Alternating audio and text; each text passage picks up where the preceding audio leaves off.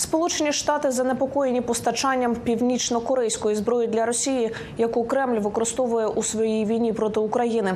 Відповідаючи на запитання журналістів про ймовірність посилення санкцій проти КНДР та Китаю, який може сприяти такому продажу зброї, речник Державного департаменту Метью Міллер заявив, що Вашингтон у контакті із союзниками. Ми чітко дали зрозуміти низці країн, що ми вважаємо, що посилення відносин, коли йдеться про обмін зброєю між Північною Кореєю та Росією, має викликати занепокоєння. Те, що Північна Корея постачає для Росії зброю, яка використовується на полі бою в Україні, має бути предметом нашого занепокоєння, і ми продовжуватимемо про це нагадувати.